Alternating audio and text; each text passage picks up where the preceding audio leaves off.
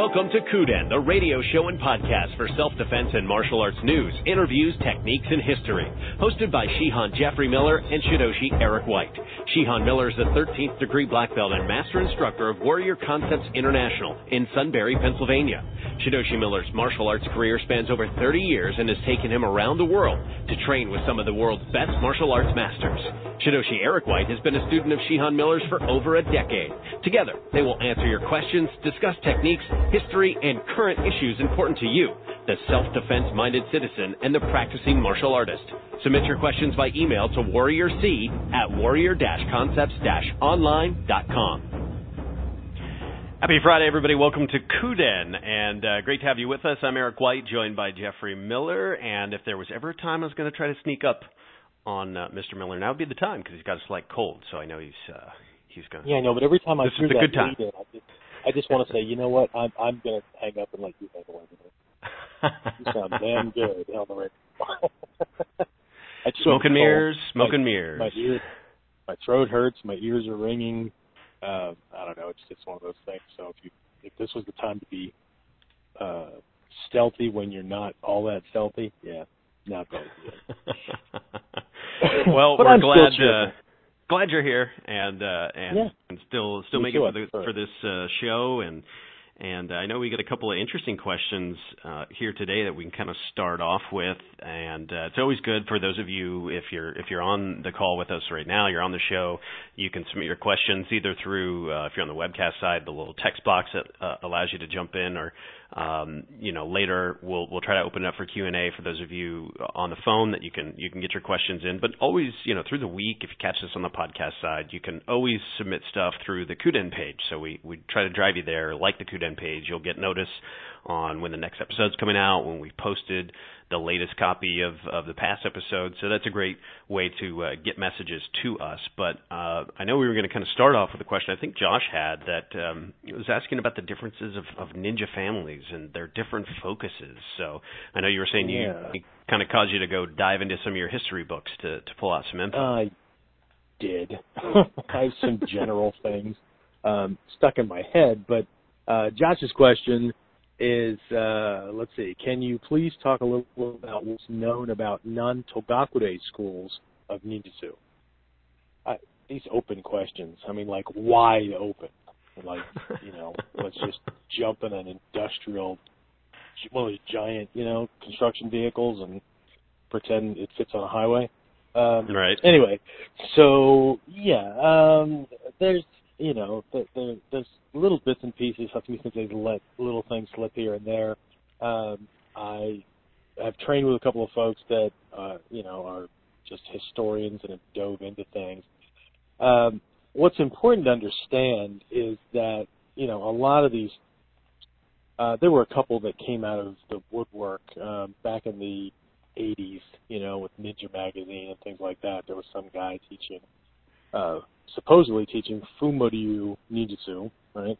Uh, But this is one of those things where the scrolls are in museums, right? So, um, see, this is one of those things where his his credentials are uh, highly debatable, regardless of what people want to think, because uh, you know, the, the, it was it was the like if a grandmaster or a, a lineage had a soke didn't have a successor, um, he was supposed to burn the scrolls that had fallen into the wrong hands.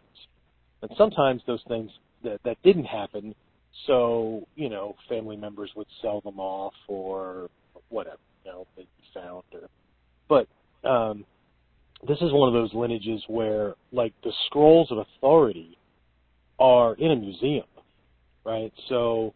Uh, whoever's supposed to be the head of this school wouldn't have what they're supposed to have. Or they would have something and be able to back up historically uh, why those scrolls that are in that museum are are forgeries. They're they're not real, right?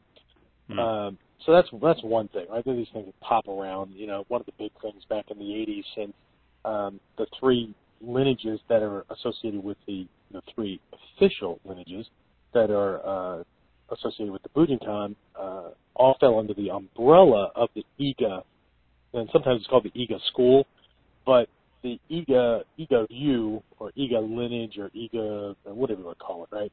Um, ninjutsu was a collective of like 43 different Uha, Hmm. okay, um, running in the Iga region, okay, just like the Koga Ryu was a collective of uh, 51 or 53 Uha or something like that, running in the Koga uh, region, right? So apparently, you know, supposedly these these guys were, you know, uh, at odds with each other and, and things. And there were times during history when they they worked together, like when Oda Nobunaga was assassinated, and um, I think it was Hattori Hanzo uh, was credited with bringing uh, these groups together to actually protect um, uh, Tokugawa, right, who was one of the major generals, um, to protect him, to get him back to his castle, and then he went on to uh, take over the country. And you know, hundred years of his family ruling,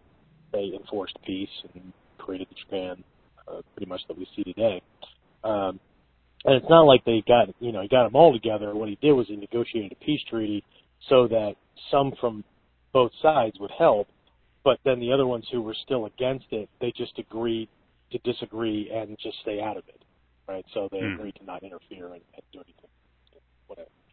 So, uh, so you know, back in the '80s, there was a there was a push that you know anybody that was that was doing things that looked different than what Hatsumi Sensei was teaching, you know, they they threw the umbrella out there that they were doing Koga school ninjutsu, um, Hmm. which is that then you know we have to ask, okay, so which school within Ryu are, Right. are are we talking about here, right? Because every every ninja school or ninja ryuha um, has its own specialization, typically, right? I mean, we think about spy rings, or we think about, and that that's what we're typically talking about, right?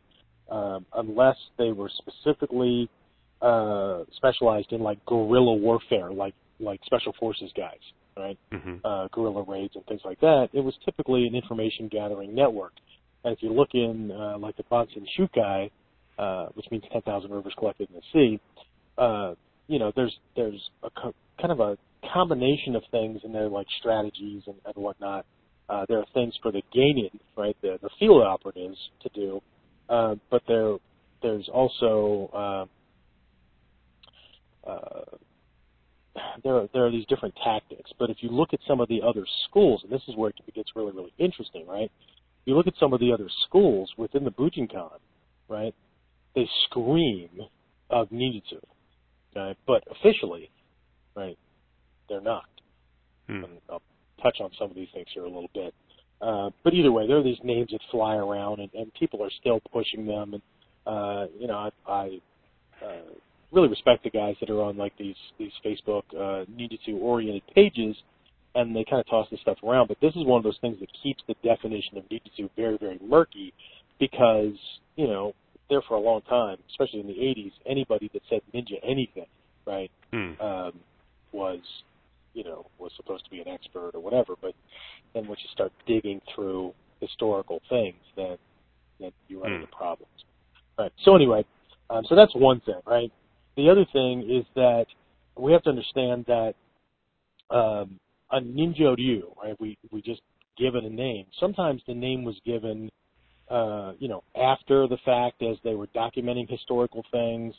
Sometimes it was, uh, you know, a family kind of tossed their hat in the ring to help uh, a given local warlord with certain things. So, you know, it may have only been a handful of people that were actually engaged in anything, but you know, so it has a family name attached to it. Um, uh, sometimes uh, uh, uh, uh, suppo- uh, uh, so-called ninja ryuha was put together just for a specific mission or a specific time frame to uh, to accomplish something, right? And then it was disbanded. I think uh, Hmm. 47 Ronin. Now, the 47 Ronin weren't ninja, right? But their master had been killed based on deception from this other guy, right? And they found themselves masterless, so they should have committed seppuku or whatever. But they all kind of gathered around and decided that you know what, we're going to kill this guy, right? Uh, it'll be our last act. And so, you know, a lot of folks have a hard time understanding why the 47 Ronin committed seppuku after they accomplished their goal, but they they banded together as this group, and they actually kind of acted as ninja at certain points, right, where they were collecting Mm-hmm. information and being very stealthy and and uh, befriending people to move inside, you know, and to, to isolate this guy. They were acting very atypical of, of samurai, but they were already, you know, masterless samurai. They were already kind of outed. They were already um, uh, nameless at that point, right? So uh, they did their thing, right? They accomplished the mission, and so sometimes the ninja families were like this. Not that they would have killed themselves afterwards. It was just one of those things where it was like a fleeting moment in history. Hmm. So, uh, you know, just different things like that. Okay. Um, yeah, sometimes when we look at the history books, it, it might be difficult to see that there were ninja operating in certain areas. Uh, there's, uh, matter of fact, there's one guy that uh, is in a long distance training, uh, uh, in my, my long distance training group. Uh, he's in, where is he? Arkansas, I think. Okay. Uh, when he was a teenager, he started training with this one uh, teacher who actually is in the family lineage of this, uh, this uh, ninja family from the uh, Ueno and uh, Nagano region. Hmm. So, uh, yeah, of course he didn't appreciate it that much when he was a teenager. I mean, it was just martial arts, right? Um, Yeah. But there's this connection, and it's just a small family. That it was another one of those things where they kind of, you know, tossed their hat in the ring and uh, and helped out. So there are some, you know, there were definitely some self-defense training things and all that, but there was also information gathering and what. So, um, so there, there's a list. I mean, there's, there's a bunch of lists floating around. If you look through them, uh, you know, and, and without citing a bunch that are just, you know, if they were operating in different areas, uh, what I would do is just kind of answer his question both from a Bujinkan perspective and from some of these now defunct lineage perspectives, uh, where they, you know, the, their specialization was X, Y, Z. Okay.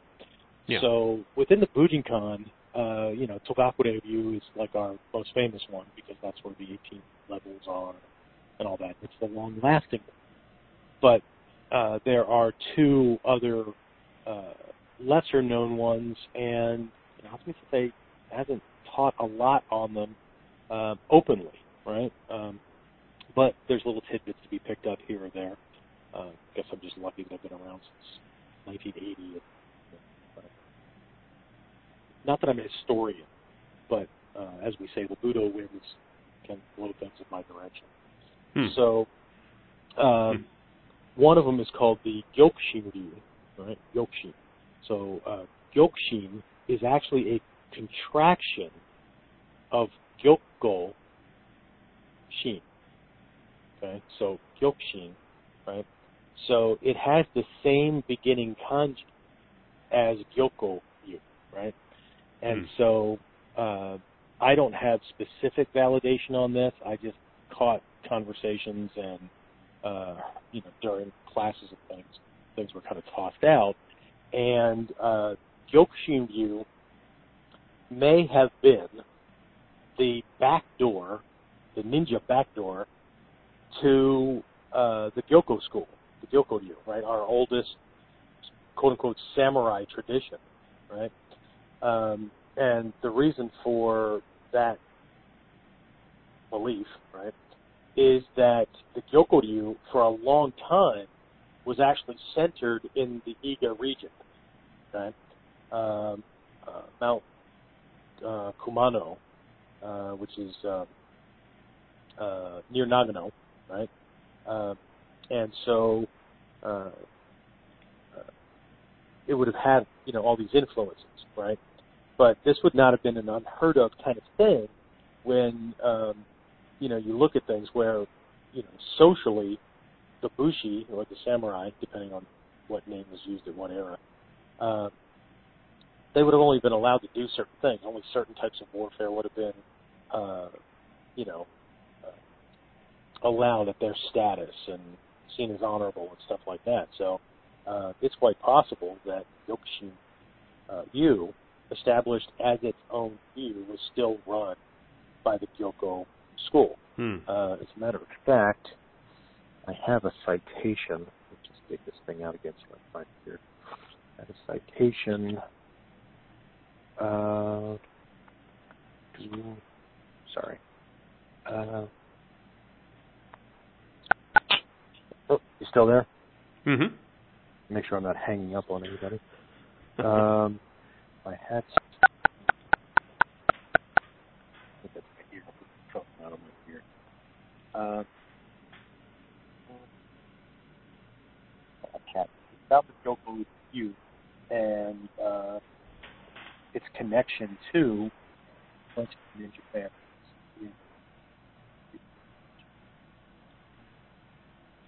There it is. Um, so we know about Daisuke Togakure, right? Uh, so the Gyoko uh, Gyokoryu ninja system, right? Um, so uh, evolved for many generations and before the martial tradition decided their method after the Chinese refugee warrior uh, yeah, so a lot of these political exiles from China uh, would have been hiding out in the regions, so Hmm. none of this passed on. Um, the Kumogakure Ryu, right? Uh, Kumogakure Ryu is uh, the other lineage that's in the Bujinkan, and uh, Kumo means uh, cloud, and Gakure means concealing, just like Togakure.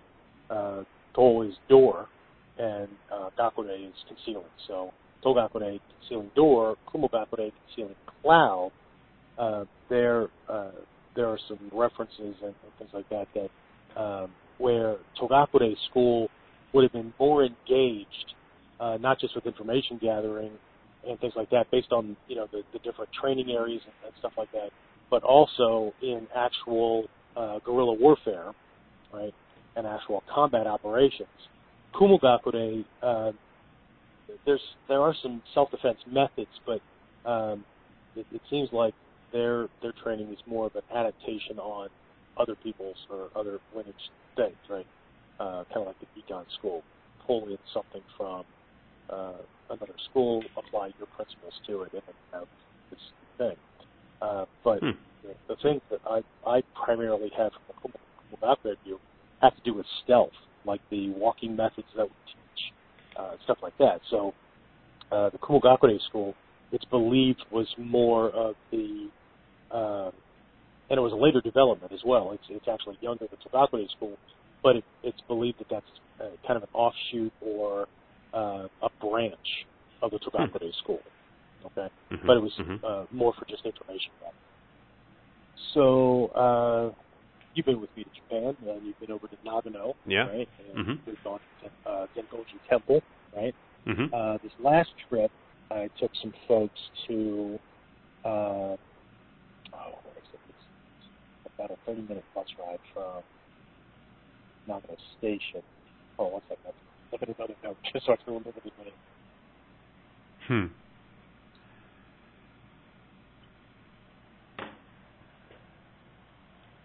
Okay, so I took folks to Matsushiro Castle, uh, Hmm. which was actually established by Takeda Shingen. Um, so uh, a lot of folks uh, who know their history know that uh, uh, he took over a lot of land, a lot of area. Uh, was really seen as kind of a uh, what we might call was call a progressive today, right? Um, he was Mhm. not acting honorably and just ruling over his area and protecting it from uh, you know outsiders or whatever. He was really like trying to open things up, and um, you know became known as one of Japan's treasures, uh, in spite of the way the Japanese normally think of things. But uh, one of the big uh, big battles uh, pitted him against um, uh, Kenshi, right? And so when we go over there, right, we go on to, we go to Zenkoji Temple, and Zen- Zenkoji Temple is actually sitting in an original uh, samurai town area. I mean, you have to go up these Mhm. cobblestones through these big gates, and right. So there's all this stuff in there. Uh, Zenkoji Temple uh, is, is uh, kind of known now as Takeda's treasure um, Hmm. because he stored a lot of uh, Buddhist and, and uh, uh, art uh, kind of things there. Uh, Mhm. And now those things are uh, uh, national treasures and all that. But either way, um, you know, if you look at the history of the battle between uh, Takeda and Kenshin, uh, you see things that just scream of like samurai uh, honor. Like um, uh, was one point battles when Kenshin, his entire army, almost just starved to death. Right, they were out of supplies and things like that. And Takeda said, "I'm not going to win this way," and he actually shipped, just sent over wagon loads of supplies, food, and things like that to Kenshin's uh, army so that he could defeat them honorably on the field of battle. So, you know, if you look at things like that, okay, these guys are steered away from ninja, except that uh, the uh, Kajiryu, right, or Fujitsu, um, founded by uh, this guy named uh, Kaji Omipami Kagehide, uh, who was a, uh, a student of the founder of the Uesugi Ryu, right? Um, Mhm. And he's connected to the Hattori Ryu, right? Um, so, uh, Uesugi, uh, Uesugis are connected, you know, in that direction. Uh, the Koyo Ryu, the Ninko Ryu, and the Takeda Ryu uh, are all ninjutsu schools that were founded by Takeda Shingen for intelligence gathering. Right? Uh, they typically used one-ring monks and merchants as agents. Right? So we're talking about strictly information gathering. Right?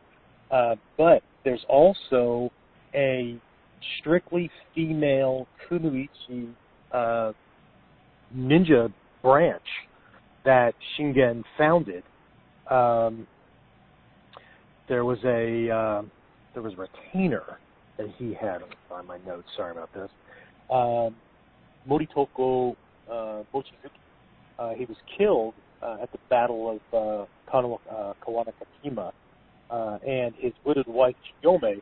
Back in those days, uh, you know, they didn't use wedding rings and stuff like that. So when when a woman got married, they used this uh, this type of uh, a dye that went into water, and it was actually painted on their teeth, so their teeth were like a dark grayish black, right? Um, Hmm. That sounds sexy and attractive. Uh, Oh, no. yeah. But anyway, so it was one of these things that when um, when a woman was widowed, she really had two options: kill herself and follow her husband into the afterlife, or become a nun. Right? Uh-huh. So, uh, so here's this uh, Shiomi um, that kind of she was left uh, in the care of her husband's uncle, who was Takeda Shingen, right? Ah. He's this big warlord, right? Yeah. So, Yeah. um, so uh, he convinced her. Uh, historically, it says at his request, but he convinced Huh. her that instead of becoming a nun, right, uh, as people would have expected, that uh, she helped to support uh, his operations. So, what she did was she actually created a school, right, that on the outside looked like they were training Miko. You know what Miko are? They're uh, uh, female shrine attendants. They're Ah. young girls, you Uh-huh. know, supposed to be virgins and all that, right? Uh, shrine attendants that assisted Shinto shrine, uh, Shinto priests uh, in you know these different rituals and things like that, right? So she trained them, and what she did, because this battle had been raging for a long time, there were all these orphans running around, right? Parents had died during the battles and stuff. So uh, she actually took these young girls in, and uh, I mean, she used psychological manipulation and things like that too, reminding them, you know, who, who their savior was and what their life Hmm. before her was like. I mean, so it really bonded them to her with a lot of loyalty. But uh, their training really took on uh, three aspects. One was in uh, how to be a Miko, right? How to be this um, temple assistant, right, or the shrine assistant, right? And then another one, um, you know, once they got that handled, then uh, they were trained to uh, just kind of keep their ears open and listen for things, right? Uh, yeah. Just how to you know how to start conversations and gather information and all that. So kind of a first level spying kind of thing, right? But the first thing Yeah. they did was develop you know their their job, their cover. So then they did this other thing, and then um, eventually they learned how to actually manipulate, how to uh, choose uh, messengers and couriers who would deliver uh, messages to uh, between Takeda and his generals and things, right? Uh, And of Mhm. course, you know they're young girls, right? They're dressed as, as Shinto attendants and all that, so they pretty much had free reign in a country where um, women were just really not seen as anything other than, you know, domestic servants.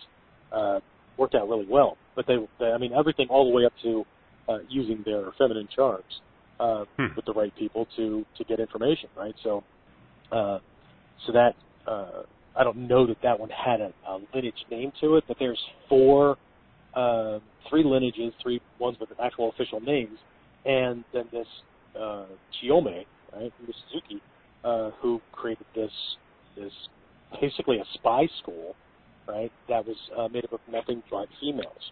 So Hmm. pretty cool stuff. Yeah. Um, let's see what else. Got a couple other ones on here.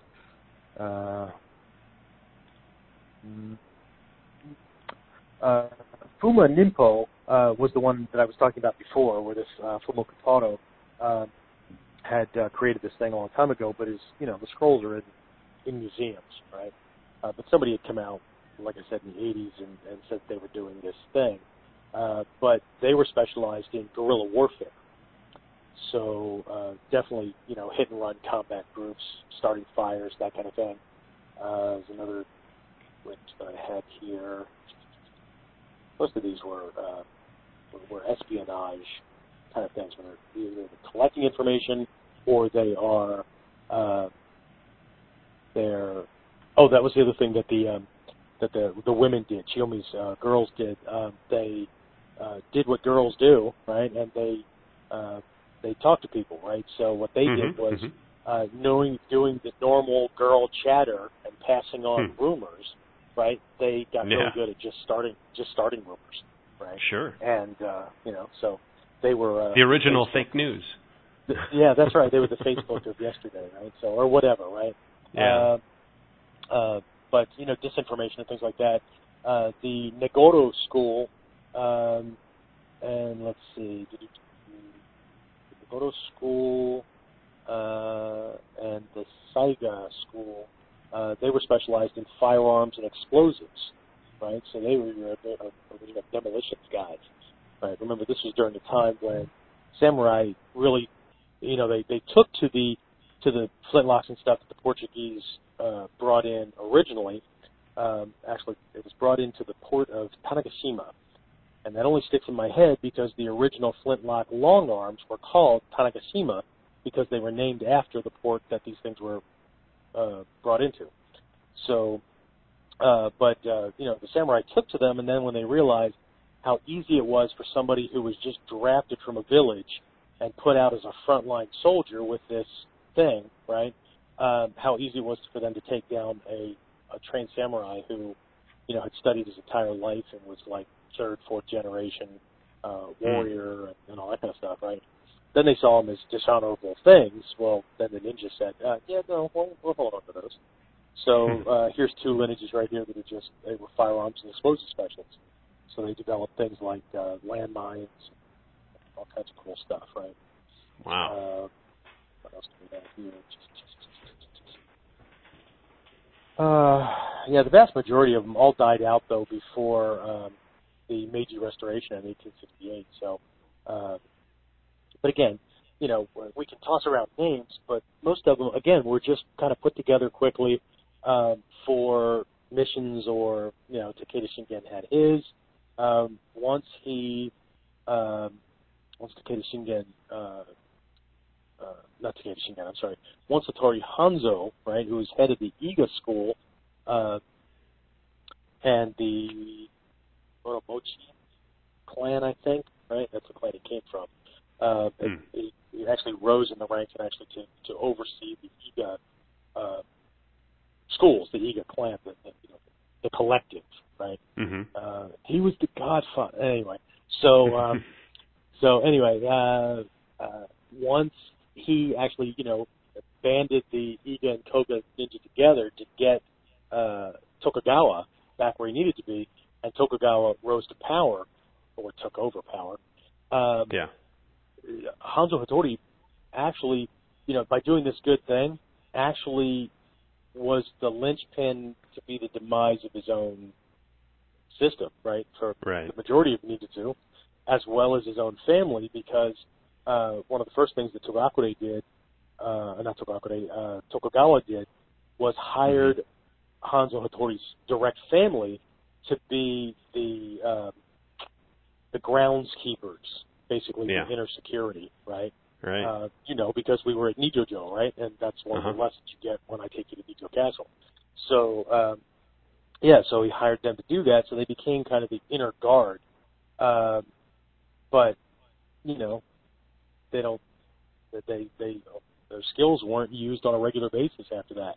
So everything just kind of died out, right? Yeah. Uh, as a matter of fact, you know, Hattori Hanzo, if you look him up in the conventional history books, he's not identified as a ninja.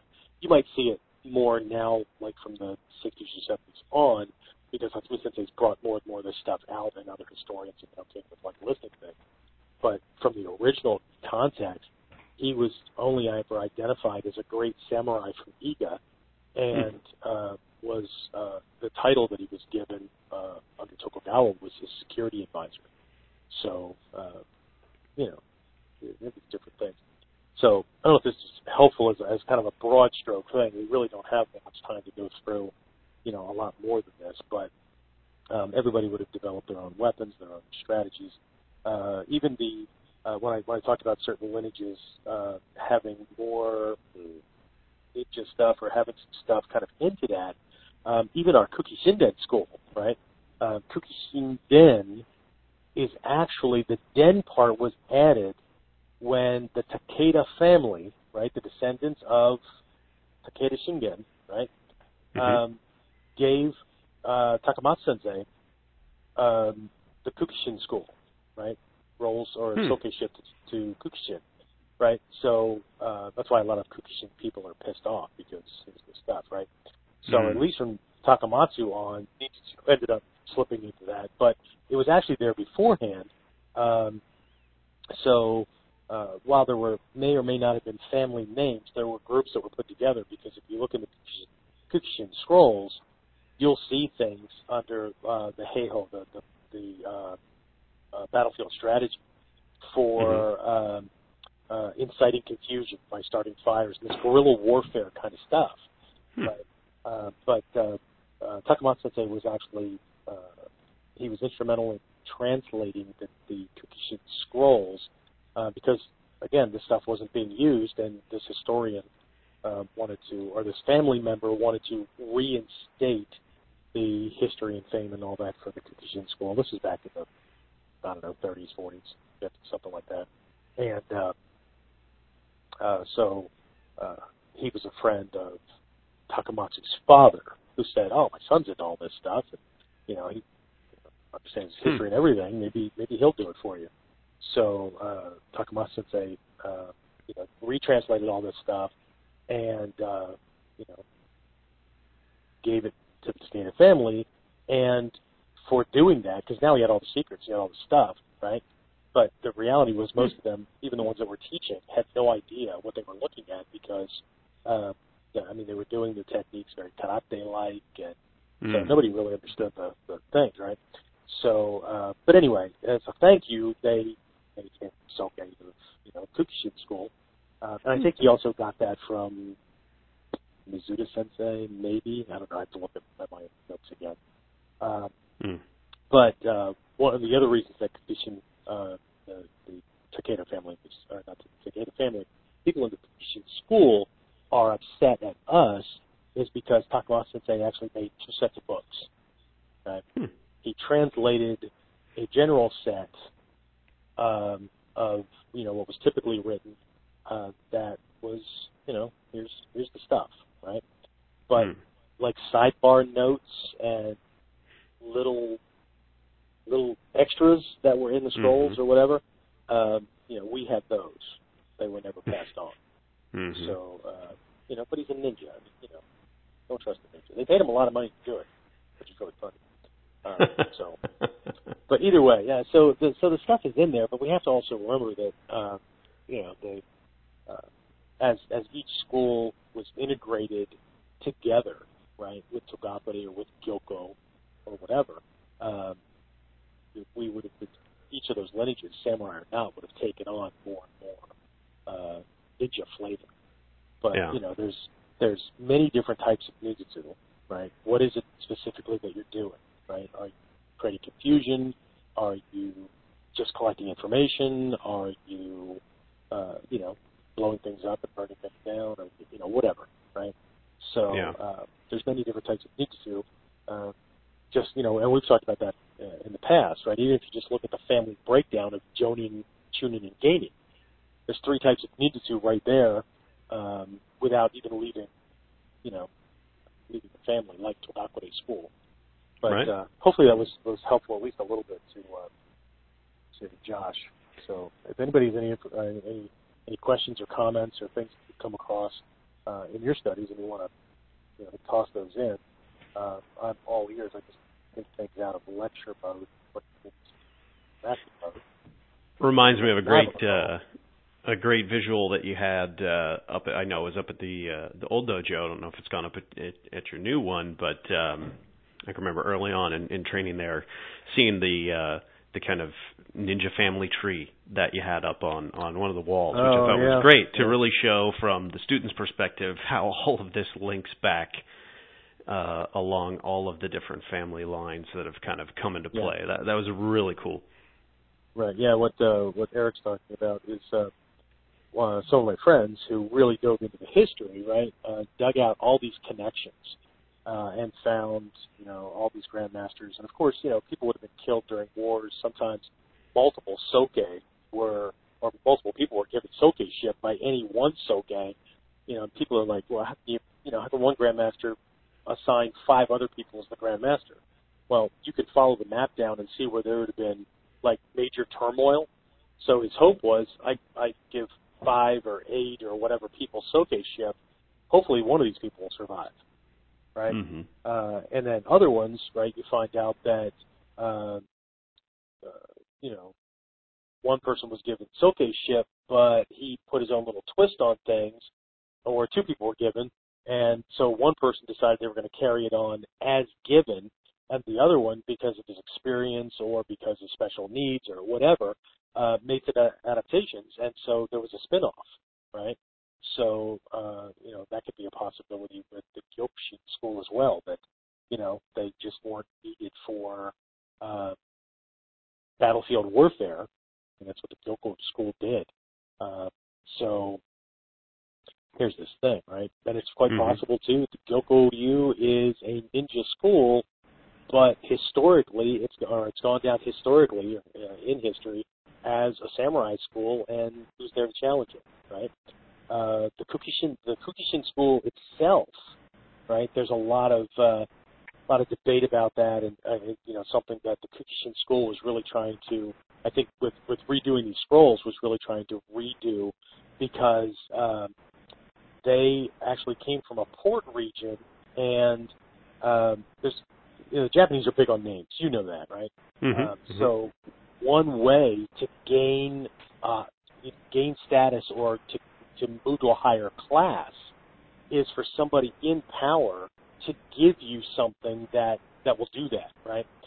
So uh, Takamatsu Sensei would do that for friends. Um, he gave lots of friends uh, uh, certificates of soke ship to Togakure school or whatever, right? They weren't Mhm. martial artists. They they didn't even train a little bit, right? Uh, but he Huh. didn't do it because he was worried about ruining the, the tradition or whatever.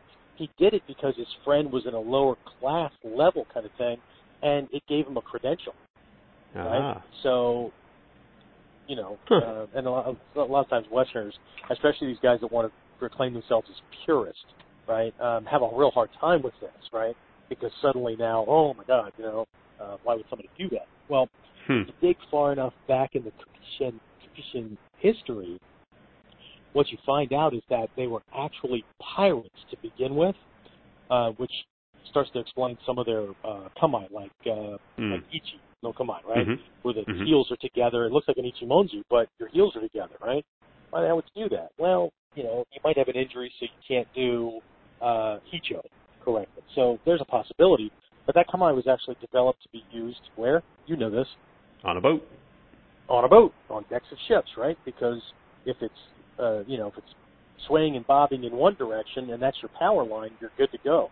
But if it's in the wrong direction, you know, you're in Ichimonji or Seigan or whatever, you're gonna freaking be off balance all the time. So by bringing yourself into a single point, it allows you to adapt to the to the rolling of the of the deck. Uh, It's a great one to practice if you're riding mass transit. I'll just throw that out. Absolutely, we practice That's- that's that the best time. Japan all the time, right? Yep. You bet. Yep. You bet. So, uh, but anyway, uh, at a certain point, the this uh, this family, right, this pirate family, actually helped um, in in a very significant battle. And again, I don't have all the details in front of me at the moment, but helped in a very very significant way. And then they were uh, given a name, right, and and re-identified as a warrior uh, family. So, you know, Hmm. the winners get to write the history books, right? Right. So, you know, so anyway, so we could say that, that that whole thing started out, right? So it's not surprising that guerrilla warfare tactics are embedded in the Shin scrolls because they would have started out as basically guerrillas, right? Yeah. So, and I don't mean the monkey type of, you know, uh, guerrilla fighters, right? Call pirate, call pirates, call them whatever you want. Guerrilla fighters are pirates at sea, and pirates are guerrilla fighters on land. So Right. it is what it is, right? Yeah.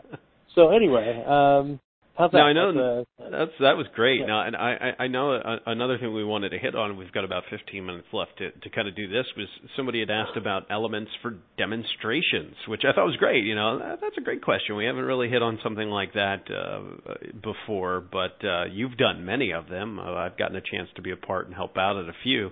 Uh, not only are they, they fun, but they're a great element for you know attracting attention to the school and, and getting you know new signups, things like that. But so if there's anybody out there that's looking to you know either do something like this, uh, maybe they have a school or a training group and they're looking to to get some more people their way. What are what are some good suggestions on elements to add for for demonstrations?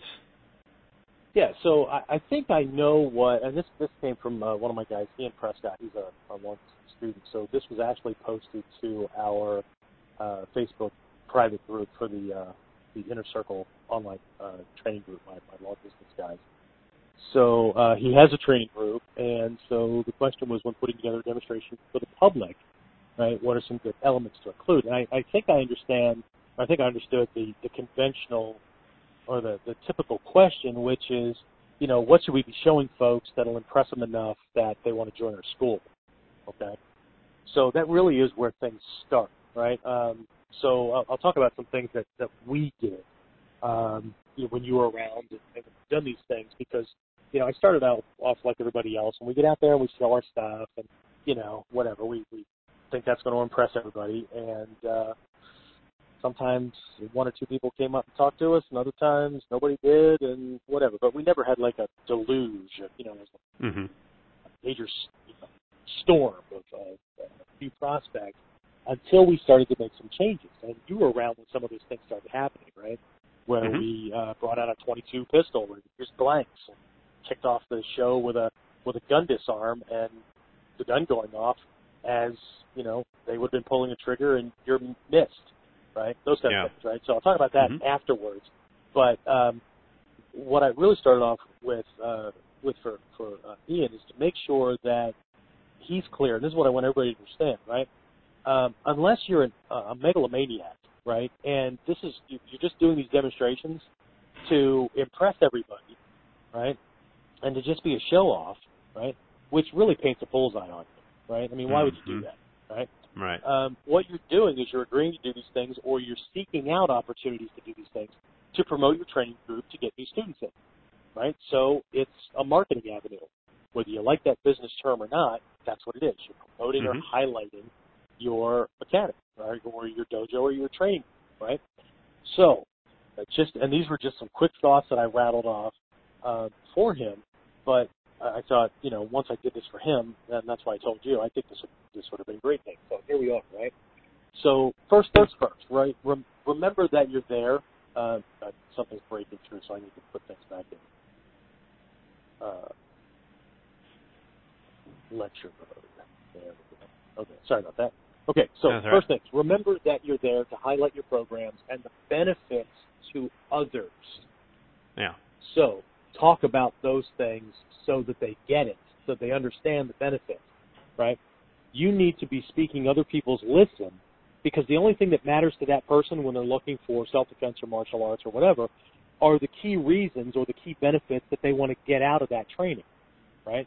So yes, they're going to get everything because it, it comes part and parcel with the training, but if you don't mention those things, then what you're telling them is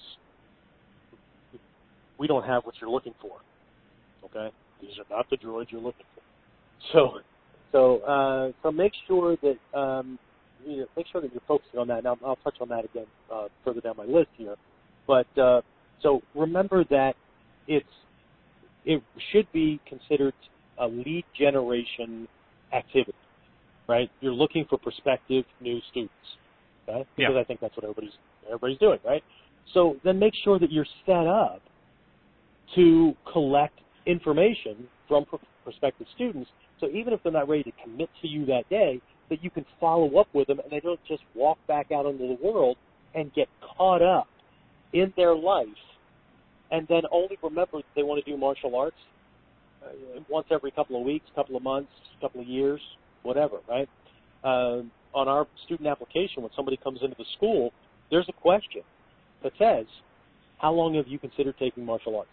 And the average answer on there is, do you know? Do you know what the average answer is? No. It's about a year.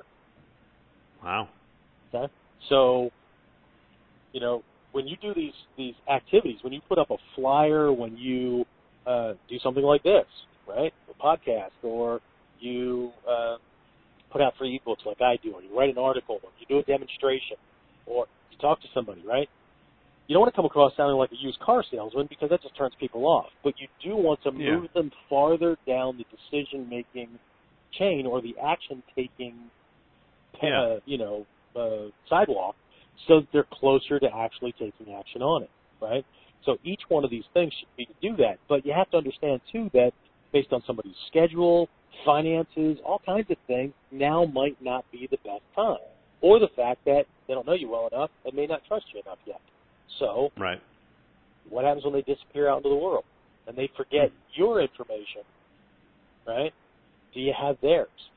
So uh, the second big thing was just to make sure you have a lead collection system in place during this demonstration, so you have multiple ways to touch, you know, have touch points with people. So one might be to have a an entry box for X number of free classes, even if it's one free class. What I Mhm. typically do is I have an entry box where I give away a six month basic program. Okay, so people Wow. put their names in there, and I Yeah. pull for one six month program. You'd be surprised at the number of people that don't come in and claim it. But Hmm. I pull it and I announce it, right? But we also give a free introductory program, a three class program, to everybody that bothered to fill out their information and toss it in there. Hmm. Okay, we call them up and Yeah. say, you know, hey, you know, we pulled a winner and say, you know, whatnot. If it, if it is them, we let them know, and if it Mhm. not we say, unfortunately, that was someone else. However, we've decided to give everyone, uh, you know, everyone who, who bothered to take the time to enter for this, a uh, a free three uh, class introductory trial program. Uh, Mhm. You know, you can use this for yourself or someone else. Uh, you know, would this be something that uh, you're still interested in doing, right? If they say yes, then you try to set up their first class and, and you go from there, right? Because Yeah. somebody who's interested and may talk to you about being interested is farther back down the line, they're farther down the ladder than the person who actually stepped up and took a brochure or a flyer or something. And they're farther down the ladder or farther down the line than somebody that actually stepped up and gave you their name and contact information, whether it's to win a prize or whatever. Now, that's one thing.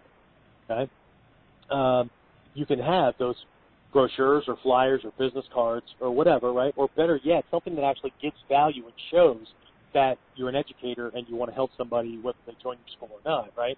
Um, you could have a list of self-defense tips or safety tips or whatever on a card. Like we have one, uh, we call it a bully buster card, and it gives 12 ideas for defending against a bully without fighting. Right? So parents hmm. can give it to their kids, just a little card, and carry with yeah. them and all that, right? Because no one thing is works for everything, right? right? Number 12 is actually taking up a martial arts stance, but there, see, therein leads the bluff and the hmm. segue mm. to if that doesn't work, you better have something to back it up, right? Mm-hmm. So here's this thing, right? So we have these things that we give out, right? Um, and so it has our contact information on it on the back or whatever, right? And that's there for folks that may be interested in what you're doing, but they're on a time crunch, so they can't watch the whole demo. They can't wait till the end to talk to you or whatever. So they can quickly grab something and, and head off with the information. So at the very least, there's information for interested people, even if they don't want to engage with you. Okay? There's this midway kind of thing where you're kind of running like a contest. and what's it any skin off your teeth if you give away some classes? Yeah. Because you're running the classes anyway, and you get this person in, and if they're doing a basic thing or a trial thing, you know, if they really like it, they're going to upgrade into your full thing anyway. They're going to start paying you tuition or for classes or whatever, right? Right. So right. It's, it's no different, right? So, uh, so that's a midway kind of thing, and then um, you want to have a prospect sheet on a clipboard for after your demo. So when you're chatting with folks, right, you can actually walk up to people, right? Um, and uh, you know, so you had this thing out for a free uh, six month kind of thing or whatever. But some people don't like to do those things, right? Some people yeah. don't think that they're ever going to win anything, right? So I also have these free week, uh, like VIP guest passes. You know about those? Mm-hmm. Yeah, we've done yeah, them, I remember right? those. Yep. So, and even if you're not somebody that that you know can walk up and just start talking to people, what we did was we made up a five question survey about what people think about martial arts, when they think of martial arts in the area, what uh, you know, what school names come to mind, that kind of thing. Because we were really trying to gather information about where we were in people's minds, right? How close we were to top of mind and all that. One of the reasons why in 2004 we went from Miller's Martial Arts, Bujinkan Kuryu Dojo to Warrior Concepts International right? Because people didn't know the difference. One of the questions is, when you think of these things, uh, do you know how they're different?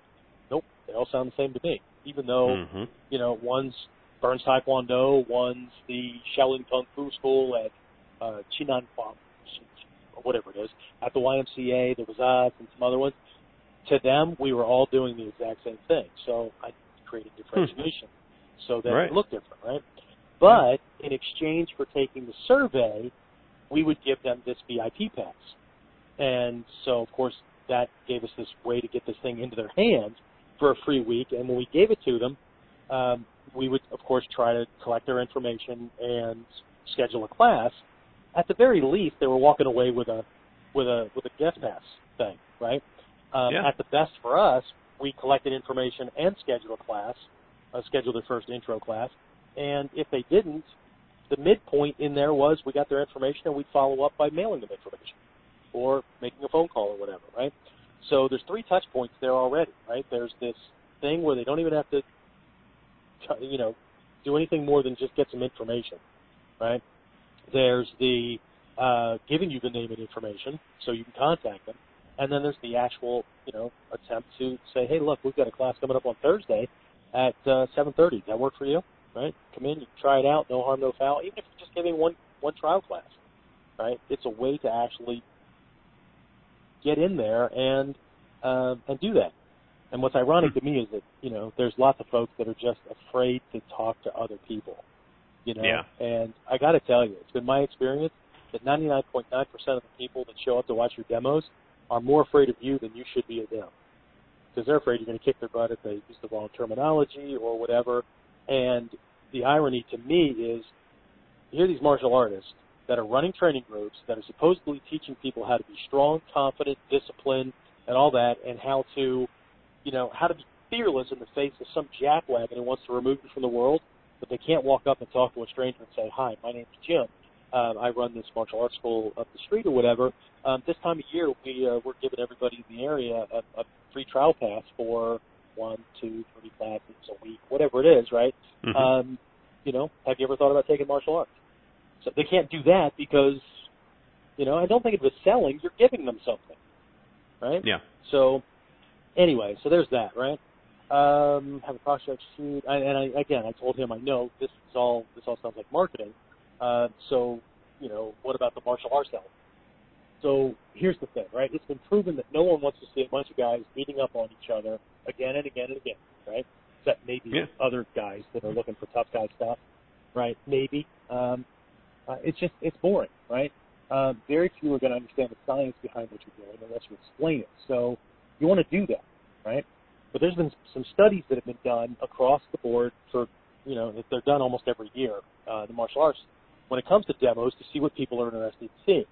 And there's three big things that really get people to stay and watch your demo, right? One is women beating up on men, right? So the woman's the defender and she's trashing guys, right? Number two is kids beating up on men, right? So the guy's trying to abduct the kid, kid trashes the guy, right? And the last one is border brick breaking, right? So great, but that's the difficult part for us because you know this is ninja to and for a lot of folks, if you don't have women, if you don't have kids, or you don't do breaking, now what, right? So you just keep moving down the list, right? So uh, include weapon-based techniques. We started off all of our demos after we figured out, as they say in uh, internet guru speak, after we cracked the code, right? Uh, we started off the technique with a gun to the back defense, right? And it was just this turnaround gun disarm kind of thing. But um, as soon as the defender moved, and it was risky for the defender, right? Because you don't, you know, you don't screw this thing up. But Yeah. um, we had a 22 pistol with a blank in it, and you know, people are milling around. They're waiting for us to start, whatever, right? I promise you, when that blank went off, what happened? Everybody was paying attention. Everybody's paying attention, right? But you know, they were trying to catch up to what was going on because by the time they heard it, responded, and paid attention, we're already beating the snort out of the gun wielder and taking him down, right? People are cheering and all that. So, not that you have to do those kind of things, but you can do knife defense, club defense, whatever. Make it applicable to today's world, even if you're doing the most traditional things. Ease into the traditional things, or do what we did, and do modern self-defense problems and pepper it with traditional things. And for God's sake, don't don't, throw a bunch of foreign language at them, right? If they can't understand it, then they're afraid that they're going to talk to them going into place. And most people, even the most confident people, aren't going to want to feel like they don't know what's going on because they're afraid that they, you know, if they don't know the language, uh, it's not going to work for them.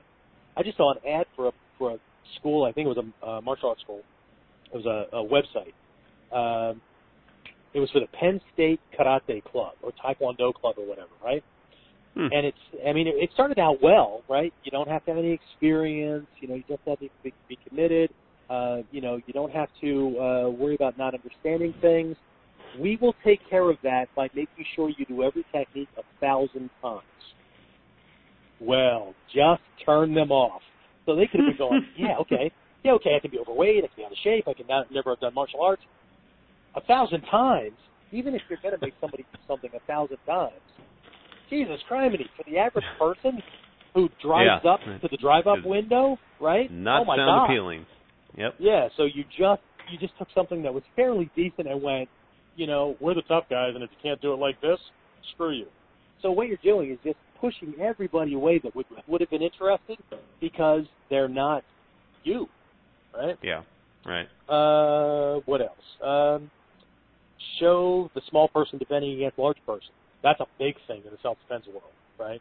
hmm Um, it's easy to win if I'm the big guy, right? But most of the people, your your best prospects are people that are worried about losing, right? Either they're not fast enough, strong enough, big enough, or skilled enough. Either way, they're the underdog. Aegis is perfect for teaching that, right? So Yeah. communicate that thing. Uh, show multiple attacker defenses. Again, it's an overwhelm situation. Show, show that kind of thing, right?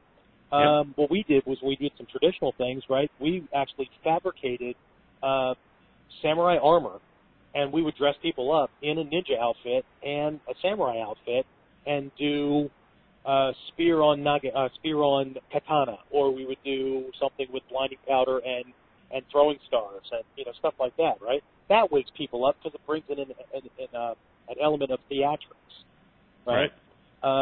You show anything else, right? But uh, here's the big thing, right?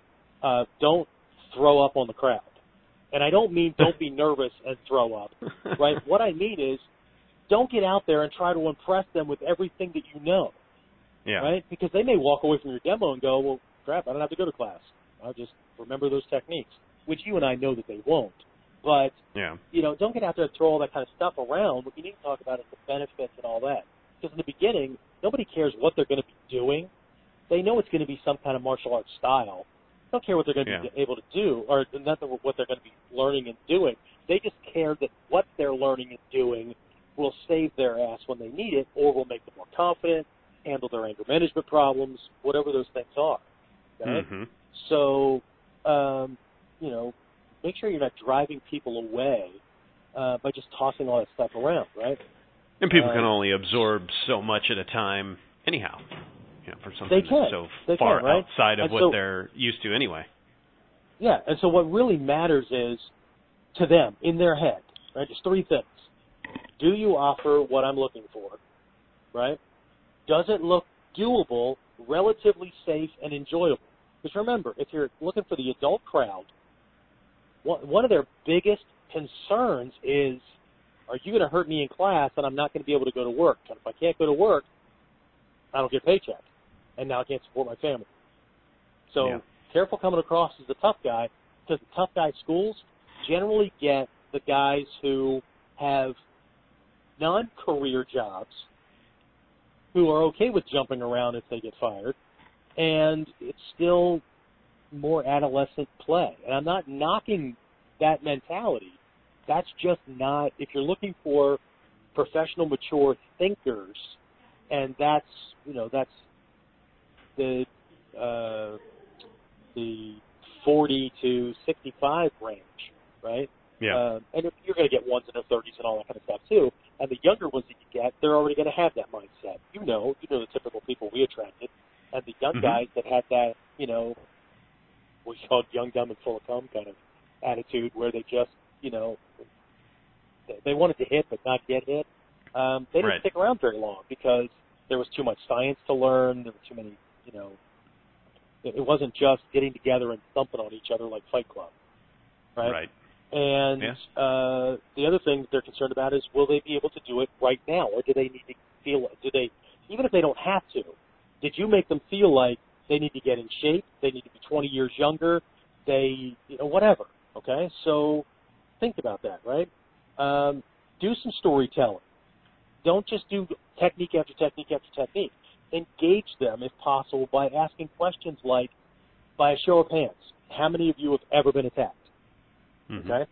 Uh, because that's an important, and then you know you can feed that back. Well, that's what I do because of my experience. You can feed that Mhm. back, okay? So even if no, even if nobody puts a hand up, right? Um, you could say that's a really important thing to think about because uh, while anybody can get a black belt for learning things, how many people can teach you how to defend yourself from a situation they've actually been in and used what they're teaching, right? Right. That I mean, so Yeah. that's my spin. You do it the way you need to, right? Um, you know, you could ask how many of you are concerned about being attacked. Then maybe some hands might go up, right? Um, Yeah. What kinds of attacks are you worried about most? You could lead the entire demo off with that, and then just demo the answers or some answers to those questions. If for nobody else, you gave direct one-on-one value to the people who had had the concern, right? You already started te- you already started telling them without using the words, "We have what you're looking for because I just gave you answers for your concerns," right? So either way, I mean, I, I know I threw a bunch of a bunch at you. Hopefully, it didn't feel like I threw up on you, but um, you know, you need to start from the position of why are you doing the demo. If you're promoting or highlighting your group and trying to gain new members, then put things in place so that you can, uh, you know, you can identify and get information about and then later contact these people. Don't think you're signing them up at the fair. They want to leave Yeah. the demo or watch the next demo or go on and get their funnel cake or whatever. They're, Yep. you know, or if it's at the mall or whatever, right? Your mall was an interruption of them coming in the door, heading to the store they were heading to, or going from one store to another store, and they happened pawn you, right? Right. A demo is an interruption in an overall larger event or activity or venue. So don't assume you're signing people up at the at the demo. If it happens, fantastic. But you have to Yeah. have things in place to gather people's information. hmm So hopefully hopefully that was helpful. That's great. Well, that kind of brings us to the end of our time here, uh, but we've got maybe uh, a minute uh, if we want to try to open it up for any other final questions if they're out there. I don't see anything on the web website. Well, let me put it back into interactive mode because it looks like Josh got in after I answered this question, so he's going to have to listen uh, the recording. Hi, Josh. How are you? Hi, how are you? Thanks for taking the call. Hey, no worries, man. Um, so let me look over here on the Q and A side. Um, do, do, do, do, do, do. Josh, you sound tired. Of course, you just had a brand new baby boy, so uh, is Oh, it catching congrats. up already? Yeah. Thank you. Uh, Is yes, that was uh, was very very perceptive. Yeah. yes. Doesn't take long, does it? They're like the Chinese water No. torture. They just wear you down. yeah. Yeah. All right. I don't see anything else on the other side. Josh, do you have anything else before we wrap this up? Nope. Nope. I'm just All right. making notes. So- Josh is tired. Mr. Miller has a cold. I can make some inroads. the, pe- the people I can attack now, right? yeah, so just a quick announcement. Don't forget, uh, we've got some uh, openings uh, in a couple of our programs. The links are on the website uh, there, the Ninja Mind course, uh, the online platinum program, and we have our fall camp coming up. Uh, Cool. The dates are November 3rd, 4th, and 5th. Uh, the 3rd is actually, a, uh, if you get in early enough for that, you can do some training with the regular classes that are going on. Uh, but we start at 8 p.m., so there's an 8 to 10 p.m. session, or you could just get some extra sleep and prepare yourself for the next day, because we're training from like 9 to 5 on Saturday and Sunday. Uh, and uh, so, yeah, if you can make it in for that, that would be great. Right now we have an early bird special going out, save you like 75 to 100 bucks off of uh, the weekend's tuition. Uh, you want to make it for that. So uh, we still call it a camp, but we're at the dojo. We do, do we do go to some outdoor venues, but we're not actually at a camp camp because the camps we were using just got way too expensive and way too poor on their service because they were catering our meals and things like that. So, uh, but we do go to outdoor venues and all that, and, and things so that you're not always training uh, on this smooth, even floor in an open space, right? And do what Hatsumi Sensei, oh, what Takamatsu Sensei did with Hatsumi Sensei, and we'll take you to parks and all that, put you near trees and, and under low-hanging things and all that. You still have to do your stuff. So, cool. All right. All right. So, uh, Excellent. good talking to you, if even if it's just once a week, Yeah. and uh, Yeah. let, let these people get back to their lives. Thank you, everybody, for joining us uh, on this episode of Kuden. Please watch the uh, Kuden page, like the uh, Facebook page if you haven't already, and uh, you'll get posts and information about the next show and when this show's uh, you know replay podcast goes up. So, great way to connect with us. But uh, thanks, everybody, and stay safe. We'll talk to you next week. Thank you for listening to Kuden, the podcast for self-defense and martial arts news, interviews, techniques, and history. For more information on upcoming martial arts seminars, camps, and classes with Shihan Miller, or to submit a question or discussion topic to the show, call 570-884-1118 or visit warrior-concepts-online.com.